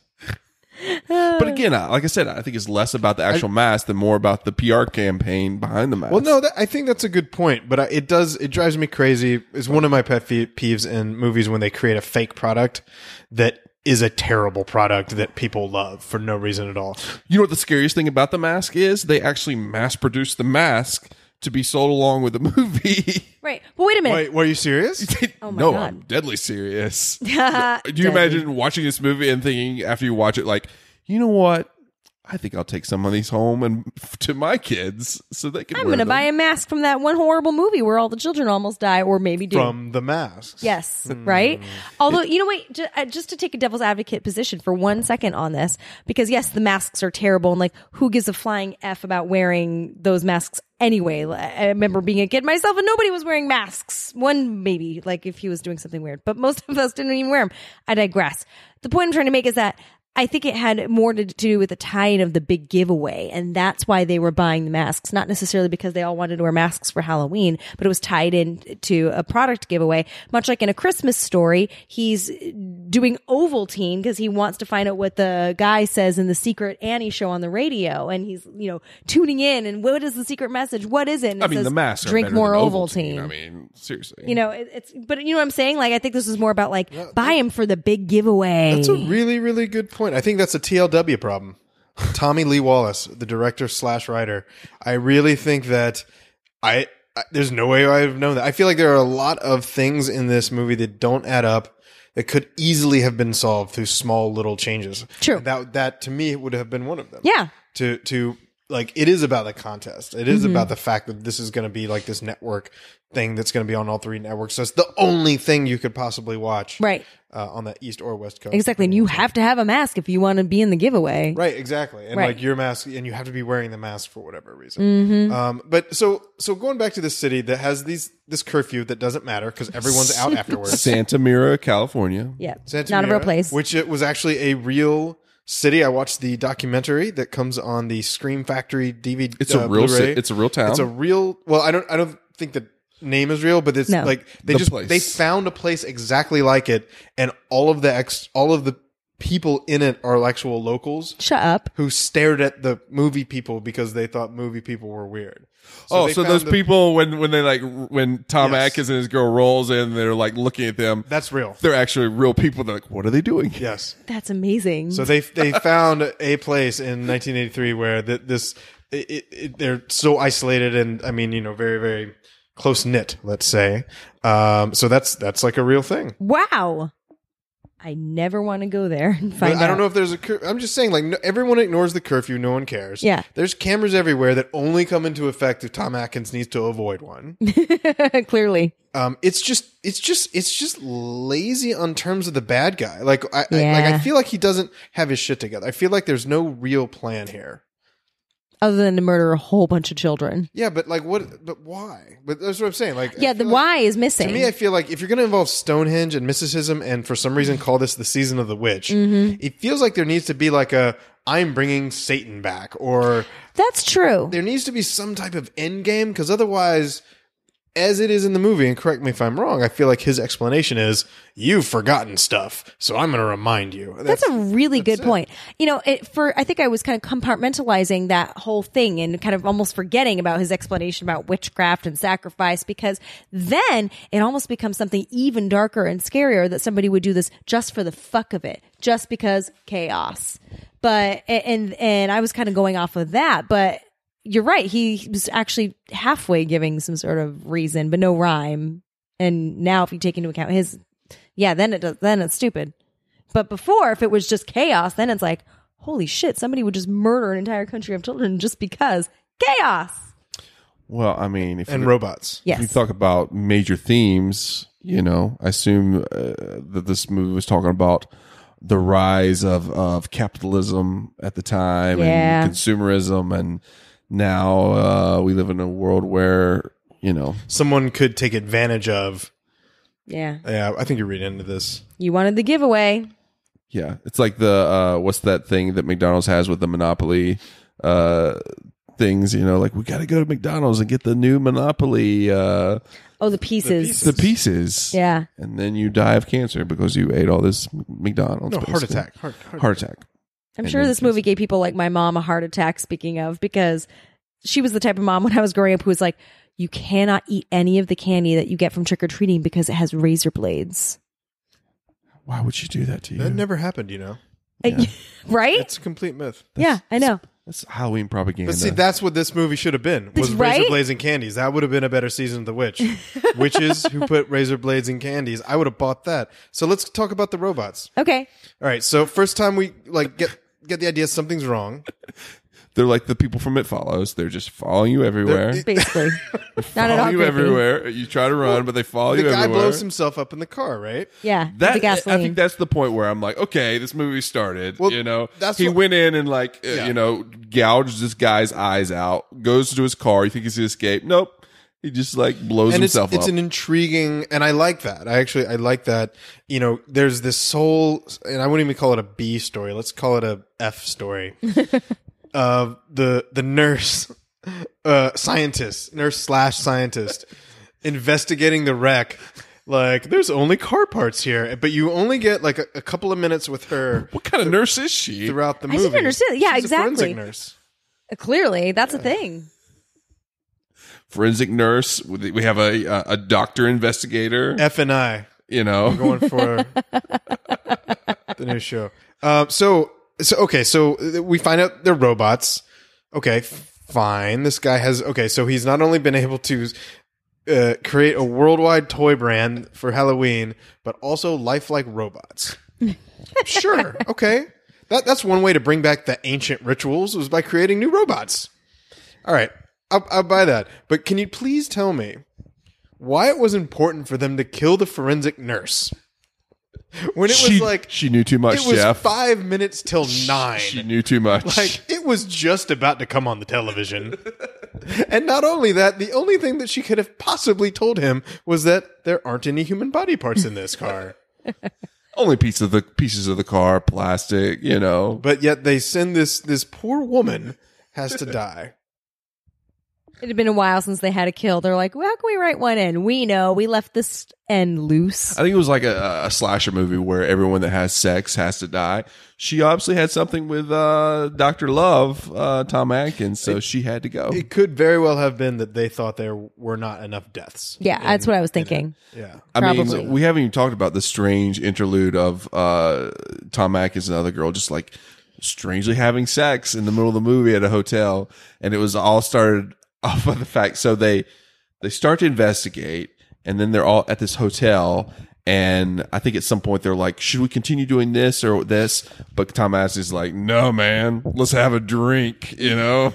and, then, and then they're in this hotel, and uh, she's like taking a shower, and she gets out of the shower, and he's there, and they, they have this conversation where it's like, uh, he's like, "Well, you, should I go uh, sleep in the car because that's better than sleeping on the floor?" And she's like, what where do you want to sleep and he's like that's a stupid question and then they And start then they start making out. like I like the way he starts it by calling her stupid. Right? I mean, like all good 80s leading men. I just I just met you yesterday. Let's bone in the middle of this like really strange murder that I we're know trying you're to grieving. investigate. You're grieving. Let me make it better for you. She's like, I know I've got kids, but fuck them. Let's bone. You know, let's. I'm a ter- I'm a terrible doctor. I'm a terrible investigator. Apparently, And terrible husband. Terrible Situations, husband. People do unpredictable things. We don't know which way they're going to take it. I mean, that's true. So- and they took it to this place. So, but okay, so but that scene is required to lead up to the betrayal Ooh. Dun dun dun. at the end and the rescue for them, because otherwise, why would he care about another human being other than the fact he had sex with her, right? Right. Absolutely. So, all right, so he goes to. I mean, he's save got her. homes in different effort- area codes, so That's kinda I- true, you Yeah, know. but now he's like into this thing. Can't you tell? Like he is sneaking around, and he went to go save her. Like I kind of got into his character because I thought Tom Atkins plays perfectly. It's- he's He good. he took it just serious enough. Borderline serious. Like like he he wasn't gonna crack for the camera, but you know behind the scenes he was just like this is ridiculous. so he rescues the girl, and now let's just follow his plot line through to the end. blows up, blows up everything. Blows up everything, which I want to get back to because I, I'm I was so confused by that.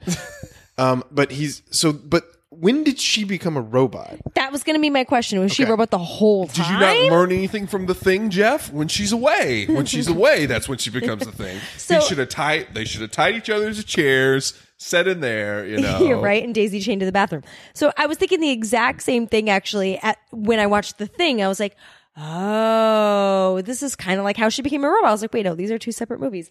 I really don't know how she became a robot, unless she was one the entire time. In which case, now something He had really sex doesn't with a make sense. robot. They should have then had Wilford why Brimley would on she the have case. brought an He would've- investigator to the? She didn't think she was bringing an investigator. She thought she was bringing a doctor. He was Doctor Love. But was he? s- But would they have? Um, would they have had another plan for him as a doctor? take the doctor out of the town where everyone's going to be bringing their children to try to save them. Yeah, but I thought this was okay. I don't know. So oh wait wait so so ma- This was all to have s- sex with him, wasn't it? Yeah, maybe. Maybe it's just Tom Atkin. I think that it was when she was probably taken away and it was thrown in there and and all right, can we, let's just go back to the Justin. Can you explain this to me? Yeah, please? come on, Justin. You're good at Justin, this. Remember? explain to me the the the circle of doom that happened at the end.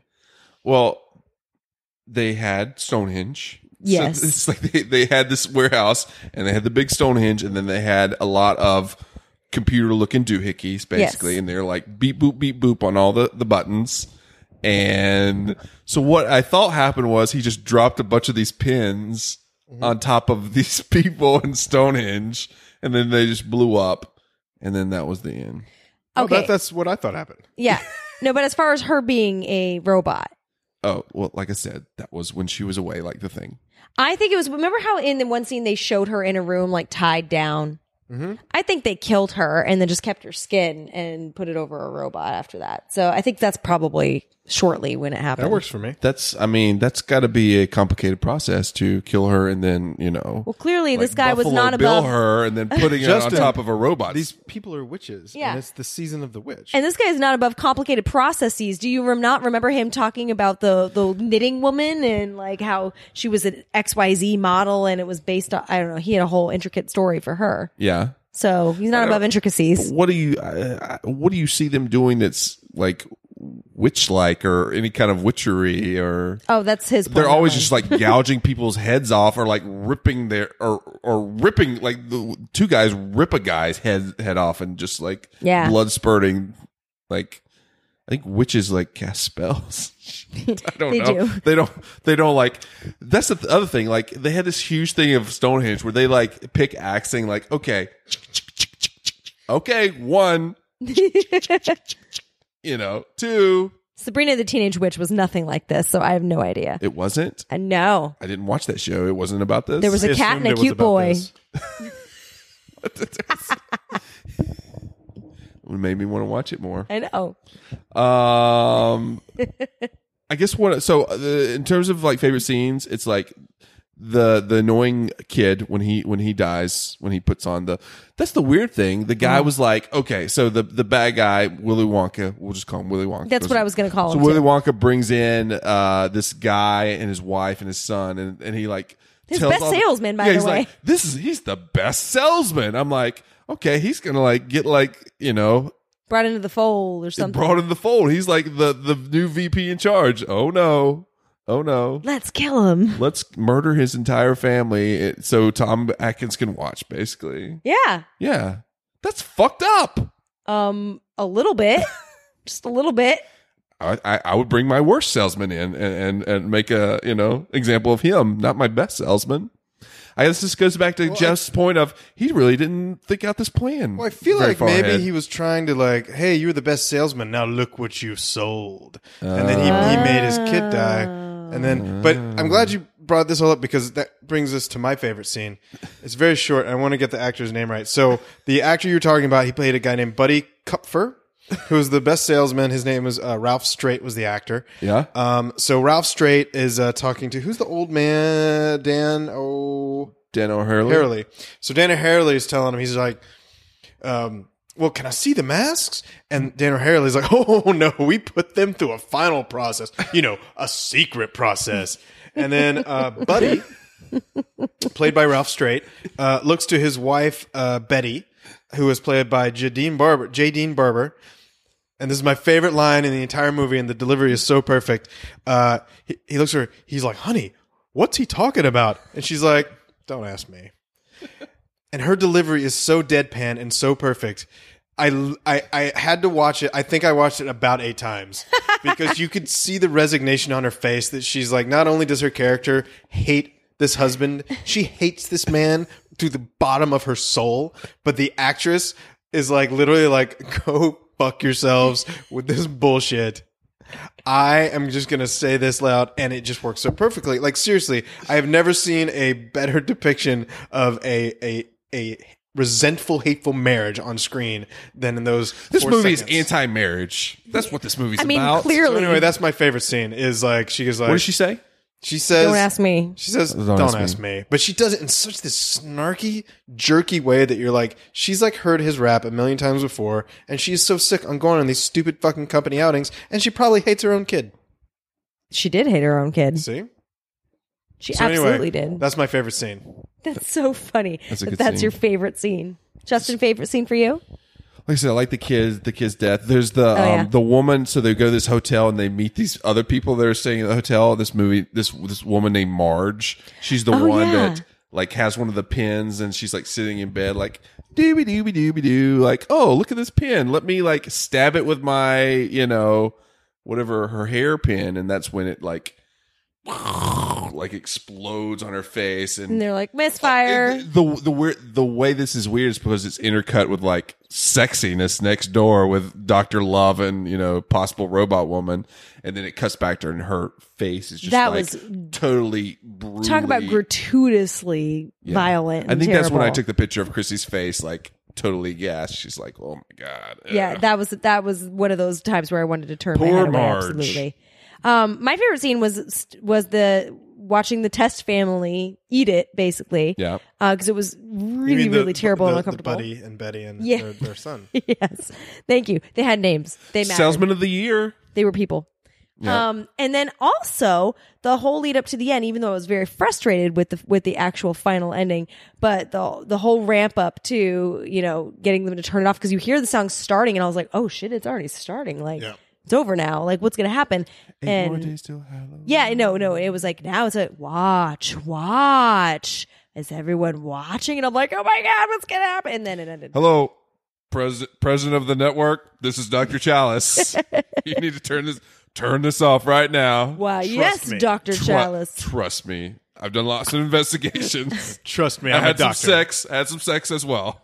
I'm a big fan of your drunken investigative work. I will turn it off BT right dubs. I- You should I- stop this. I think I, I think this is a perfect place to, before we get to trivia to talk about the elephant in the room, which is the Oh catchiest tune I think we've heard in a movie in years. now. Oh my god. I sang that for two days. Scarily enough, so we finished watching this movie. I go upstairs to start getting ready for bed because score, Chrissy stayed awake for a movie. And I'm I'm getting ready and I'm just in my little vanity area and I start to hear the creepy song playing again. And for a minute I go, What what is it? She came back down. I had my mask on. She's like, "Oh no, he didn't learn his lesson." It really did scare me though. No, I started I over. creeped down the stairs because I didn't know where it was coming from. Like, literally, is it coming from inside our house or is it coming from outside, which is even creepier? And sure enough, he's sitting there watching it all over again. And I'm like, why do you got to creep me out with this damn song that's never going to leave my brain? It's effective, man. It is effective. And I it's- uh, was scared. it's A apparently 32 played- year old played- scared woman upstairs. Played a total of fourteen times in the movie, so you know they want to just solidify how creepy this commercial Silver was. Shamrock. It was.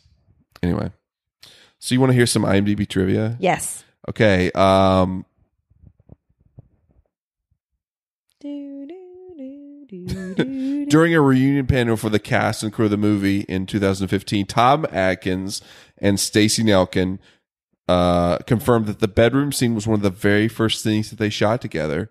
Both found it humorous because she had just been quickly cast due to time restraints, and the two had barely gotten acquainted before, you know, pretending to knock the boots. I feel like that happens a lot. I hear that a lot on little trivia things about movies where there is a big old sex scene or Why some did sort they of do thing. the sex scene first? They do that first. I don't know if they're like if it's when there's tension involved. They do that on purpose because they're kind of strangers and there will be a natural tension between them. Yeah. It might be. I mean, going back to Titanic, that's what they did with um the drawing scene. That was the That very was the first scene? very first scene. wow. So that's why Leonardo DiCaprio was on the bed, uh, the couch. That was his own flub. Or maybe Tommy Lee Wallace was like, so uh first day of shooting, um, we just hired this girl. She's gonna get naked. Let's celebrate. Let's Let's, just do it, do this up. right? Let's make this as awkward. all as downhill possi- from here. Awkward as possible. Because if you notice, if you watch the sex scene back, she uh gets she like she goes on the she lays down on the bed and he like lays down on top of her and like pulls her like top down and Right. just like starts sucking her boob basically. Basically, also she had lingerie for this trip to avenge her father's death. I'm glad you brought that up because I was thinking about that. That which leads me maybe to believe the Why not? robot scenario oh, because I was thinking about that because she even made a point Good like point. I didn't pack anything. I don't even have any luggage. I wasn't prepared to do this. And then within I think three or four s- shots or scenes from that, she's in lingerie. She just happens to have. Maybe the little town had a lingerie shop. They talked about traveling light too. I mean, Exactly. They had no luggage. They, they're Yep. like, we weren't prepared to stay. He's like, don't worry, we're gonna check it out. Well, Get did, out of if here." you think back, she did show up at the hospital all out of the blue, and she's like identifying her dad's body at the hospital. right. yeah. So maybe she was. Maybe she was a robot from the beginning. The It lon- changes the, everything. the lingerie No. and and Would she care I think about that's a great lingerie point, as 'cause I- much I, as- wrote that down in my notes, like as I watched it. I'm I like, this- mentioned it to him. Like, why does she have lingerie? yeah. How? Where did that come from? Well, I mean, I think it goes to show that you should never not take it with you. Right. Flip side, I guess. Flip side of the coin here is that this is just another um, kind of stick it to women sort of example because all the other women who are a little more pious get it. You know, it's like the wife gets left with the screaming children because she's dressed like a pilgrim, and the other woman who is just back investigating car parts being blown up is she gets it too meets her untimely demise but hey you put out you wear lingerie you make it to almost the end. Anti-marriage, pro-lingerie movie. I don't know. Halloween maybe. three. Maybe. Um, I, I f- was trying to remember and trying to remember another thing I learned from the documentary okay. uh, that was on the thing. Uh, so this is very interesting. So the Halloween theme song Yeah. uh, was actually th- they did not have money to come up with a tune. They couldn't pay anybody. They had already written the score. They had to come up with some kind of tune. This was inserted into the movie after the fact. Which one? Wait, this movie. Eight more days till Halloween. That was done after the fact. So after the movie was done, they were like, we don't have anything to put in there yet. Uh-huh. And so they found out that London Bridges Falling Down tune was in public domain. And Thank they, s- God. And they set that. they Thank they God. basically just wrote the words to London Bridges Falling Down, and that became uh, the That's earworm that we have crazy. now. Got to cut costs any way you can, man. was Public good. It domain. was effective. Uh, we were talking about Tommy, uh, the director Tommy Lee Wallace, who um, also directed It, Fright Night Two, So he got some work after this. A few days, apparently, a few days after its release, he happened to see an executive from Universal Pictures who put out the movie um, at a LA restaurant, and he says he almost didn't acknowledge me walking by. Uh, it was clear they were done with me. It was like, oh, I'm just a piece of shit again. Oh, Burn. burn. so, so yeah, this movie. What They is- must have what seen is- the movie? This movie uh, cost uh, 2.5 million to make, only made 14.4 million at the box office. What does Leonard Malton say? That's a really good multiple. That's what I, I never understand the economics that they go with. But I, I guess it's in comparison to previous Halloweens. Do you think? Yeah, it's uh, Nick obviously, Cannon. we, do you think that they uh, like the marketing and everything? Kind of people were like, okay, they're not showing Michael Myers uh, to kind of like tease him, and Yes. then they went and saw the movie. They're like, fuck this movie. Oh, Where's sure. Michael Myers. Absolutely. They felt like they were cheated. I think that's absolutely correct. Yeah. All right, Maltz, hit me with your best shot. Um, what what is what is Moss? She looked like Pat, Pat Benatar, by the way. The the main character? Yeah. who looked What's like her Pat? face? She did. she With- did. Yeah, I think so. I agree. Okay. What does Maltz think I about think in the this? hair. Yeah, it's the hair. Motz called this a bomb. He says Ba-ba-bum. genuinely repellent 80s style horror film with gore galore after a slow start about a, a maniacal plot to murder millions of children on Halloween. Nice, huh? No relation to either the, I, the other Halloween films, but owes more to uh, Invasion of the Body Snatchers. a movie that I've never seen but want to see. Jesus Christ, Chris. This is why you do this. What are we podcast. doing? You're What are doing, we a, doing you're with doing our a life? public service. We're going to be doing this podcast till we're in our 50s. There's too many movies, and the fa- uh, there's like the list of she the movies she hasn't seen in so long. But then as we go on, she f- instantly forgets the movies behind us. So, That's kind of true. what did we watch last week, Chrissy? Uh, uh, oh, the the other one, Freddy. Oh, good. Okay, you remember that. Yep. You watched So- the one with a lot of uh, themes to it. So many, so many themes. So to many all- themes. all there are a these lot horror of movies. themes going on in that movie. Um, so what would be your final grade for this movie, Chris? Um, knowing that it's not really this good, but taking into account my level of enjoyment, I'm giving it a BB minus. Okay, Jeff, not God, I'm gonna have to honestly go with one half Wilford Brimley. so. If I do my math correctly, that is uh, probably like a- a D- Seventy-two percent. No wait. A D, Sorry. D plus. Uh, no, honestly, man, I, I it's uh, okay. I, I did like the cinematography quite a bit. The score was pretty good. Um, I thought they had some interesting ideas in so many different ways, but it's one of those movies that's so frustrating to me because I feel like the ideas could have formed together to actually make something coherent. But as it was, I thought it was a really incoherent film. Um, I, uh, on the letter score, I'd probably give it like a D plus. D plus. There you go, Justin. Uh, yeah, I like this movie. I probably give it a B minus. I think the worst part about it is like the the beginning. Yeah, I agree. Um, and uh, like I kind of wanted to know more about the specifics of this plan. I love the ending. I love the the bleak as hell ending to this, and I I would have liked to known what happened afterwards. like Same. you that said. was exactly how I felt. what what the actual stakes were as we were talking about Right? earlier. like what what happens if like you know in the thing we know what happens Yes. according to the computer program what happens when this thing gets to uh, the rest of the world but we don't know what happens once the you know coral snakes come out of the kids heads and maybe or maybe not attack their parents like is there you know does it bring back gozer the gazarian like we don't know we don't know At the very least, we know the kids die, but that's it. that would be awesome. She's just a lot of dead kids morbid. Talk about Gozer the Gazarian. What are you talking about? I want more investigations by Dr. Chalice and his, you know, sexing skills. he should have had his own basically. franchise Mm-hmm. He's- He should have. Maybe he eventually graduates and becomes like what's his face who goes, "What are you doing here?" Investigative journalism. What's his name? Chris. Chris Hansen? Yes. So, what's going on? Yeah, he just like walks into a room. Oh, Chris Chris Hansen. You got to remember though that Tom's the one with the mustache. Yes. So I don't know what that means. Wow. Okay.